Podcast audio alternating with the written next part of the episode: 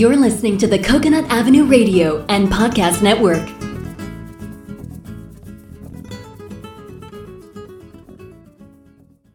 Welcome to Out There on the Edge of Everything, the show that examines, helps you understand, and effectively deal with the interesting edges of life. Broadcasting now from the virtual C344 studios overlooking the edge of Coconut Avenue is your host, award winning and best selling author, Dr. Stephen Lesavich.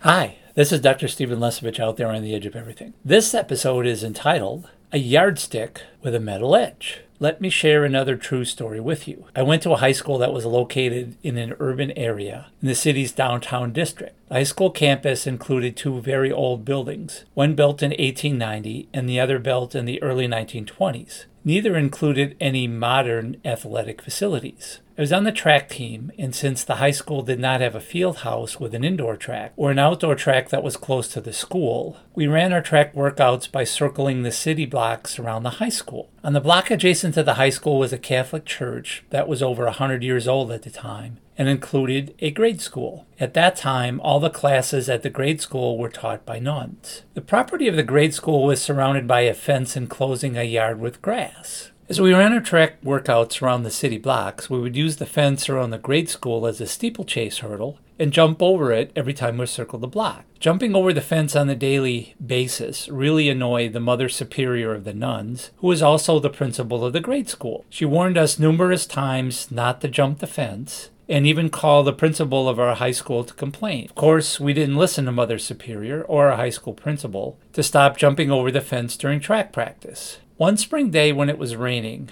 we began circling the block and jumping over the fence at the grade school during our track workout. On our second pass around the block, Mother Superior was standing there in her full nun uniform, her habit, with a pair of running shoes on, and carrying a yardstick with a metal edge. It was a common practice in those days for the nuns to routinely discipline their own students with rulers and yardsticks in the grade school. As we came around the corner to jump over the fence, Mother Superior started chasing us with the yardstick with the edge. Since it was raining that spring day, the grass around the fence was slippery. All of my fellow runners and myself successfully jumped over the fence and outran Mother Superior, except for one of our runners named Sammy. It's not his real name. I changed his name to protect his privacy. Sammy slipped and fell on the wet grass, and immediately the Mother Superior pounced upon Sammy and began to pummel him with the yardstick with the metal edge. Sammy ended up with many large welts on his body as he was being pummeled by the Mother Superior before he was able to regain his footing and then outrun Mother Superior as she chased him down the street, still wildly swinging her yardstick with the metal edge. If you want to see a funny visual depiction what this may have looked like that day,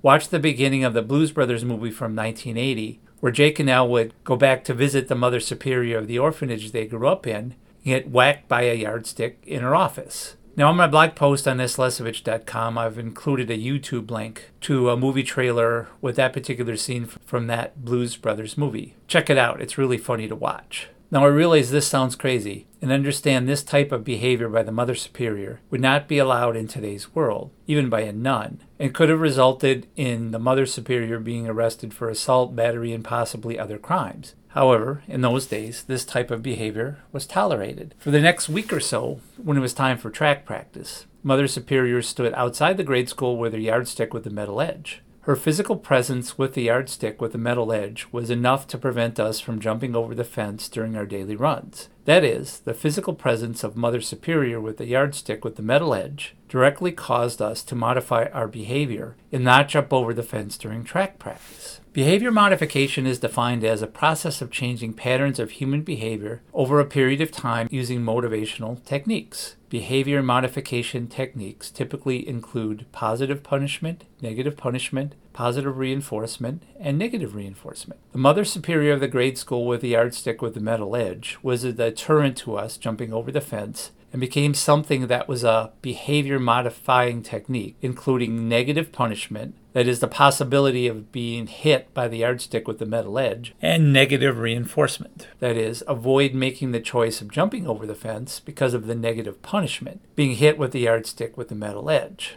If there is some undesired behavior pattern in your own life you need to change, Try doing it with positive reinforcement. Positive reinforcement includes a desirable response to encourage a new behavior pattern. In this case, the desirable response is ICE, ICE. How do you ice out your old undesirable behavior patterns? You ice out your old undesirable behavior patterns with an immediate, consistent, and effective response. ICE, ICE. Number one, immediate. Immediately look for, be aware of, and acknowledge the existence of behavior related triggers as they are occurring that generate the old, undesirable behavior patterns you are trying to eliminate from your life. A behavior related trigger is defined as a thought about a person, situation, or event based on past experiences or projections into the future that leads to an inappropriate response to that person's situation, or event. Then step back, pause, and look at the behavior related triggers that are occurring in your life from a new, higher vantage point from that of a neutral observer.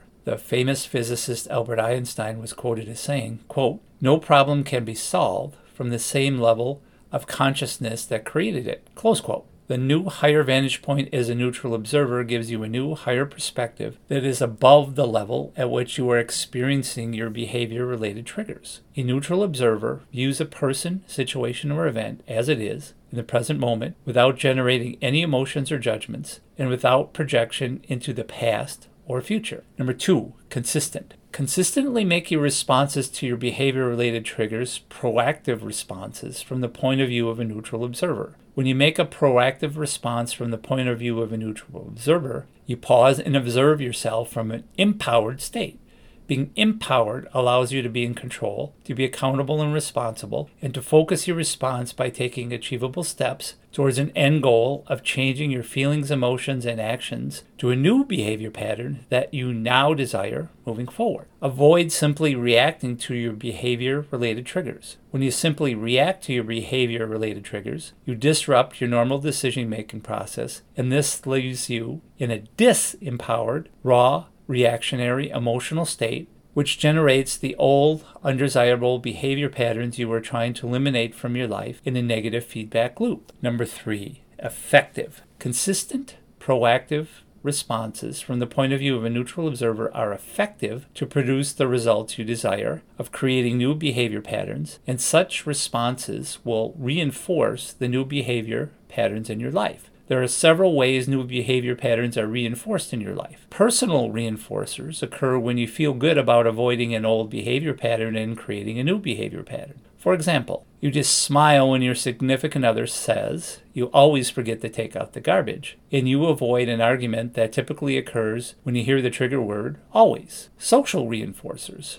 they occur when your friends, family, significant other, etc., notice your new behavior pattern and express positive approval of it. For example, your boss may say, I appreciate the patience you showed with that client this time. He always has been a difficult person to deal with. And then reward enforcers. They occur when you reward yourself for avoiding an old behavior pattern and creating a new behavior pattern when you react to a behavior related trigger to avoid an old behavior pattern and create a new behavior pattern, you then reward yourself by getting your nails done, getting a massage, taking a bubble bath, buying a new item of clothing, buying a new pair of shoes, ordering a special dessert when you go out to eat, buying tickets to a sporting event, buying a new tool, etc. However, be careful not to overdo the reward reinforcements because if you do, you may actually create a new undesirable behavior pattern in your life. If you need any incentive at all and a visual not to create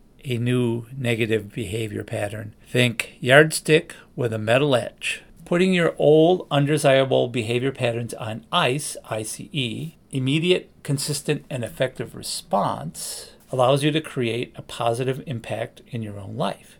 I'm putting my bad behavior patterns on ice and still successfully avoiding nuns carrying yardsticks with metal edges. How about you? Till next time, I'm Dr. Stephen Lesavich, out there on the edge of everything.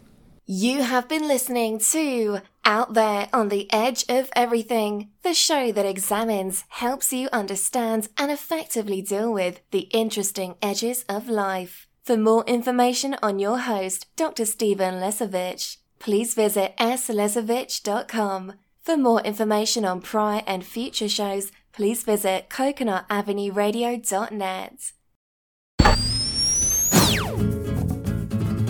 This is the Coconut Avenue Radio and Podcast Network.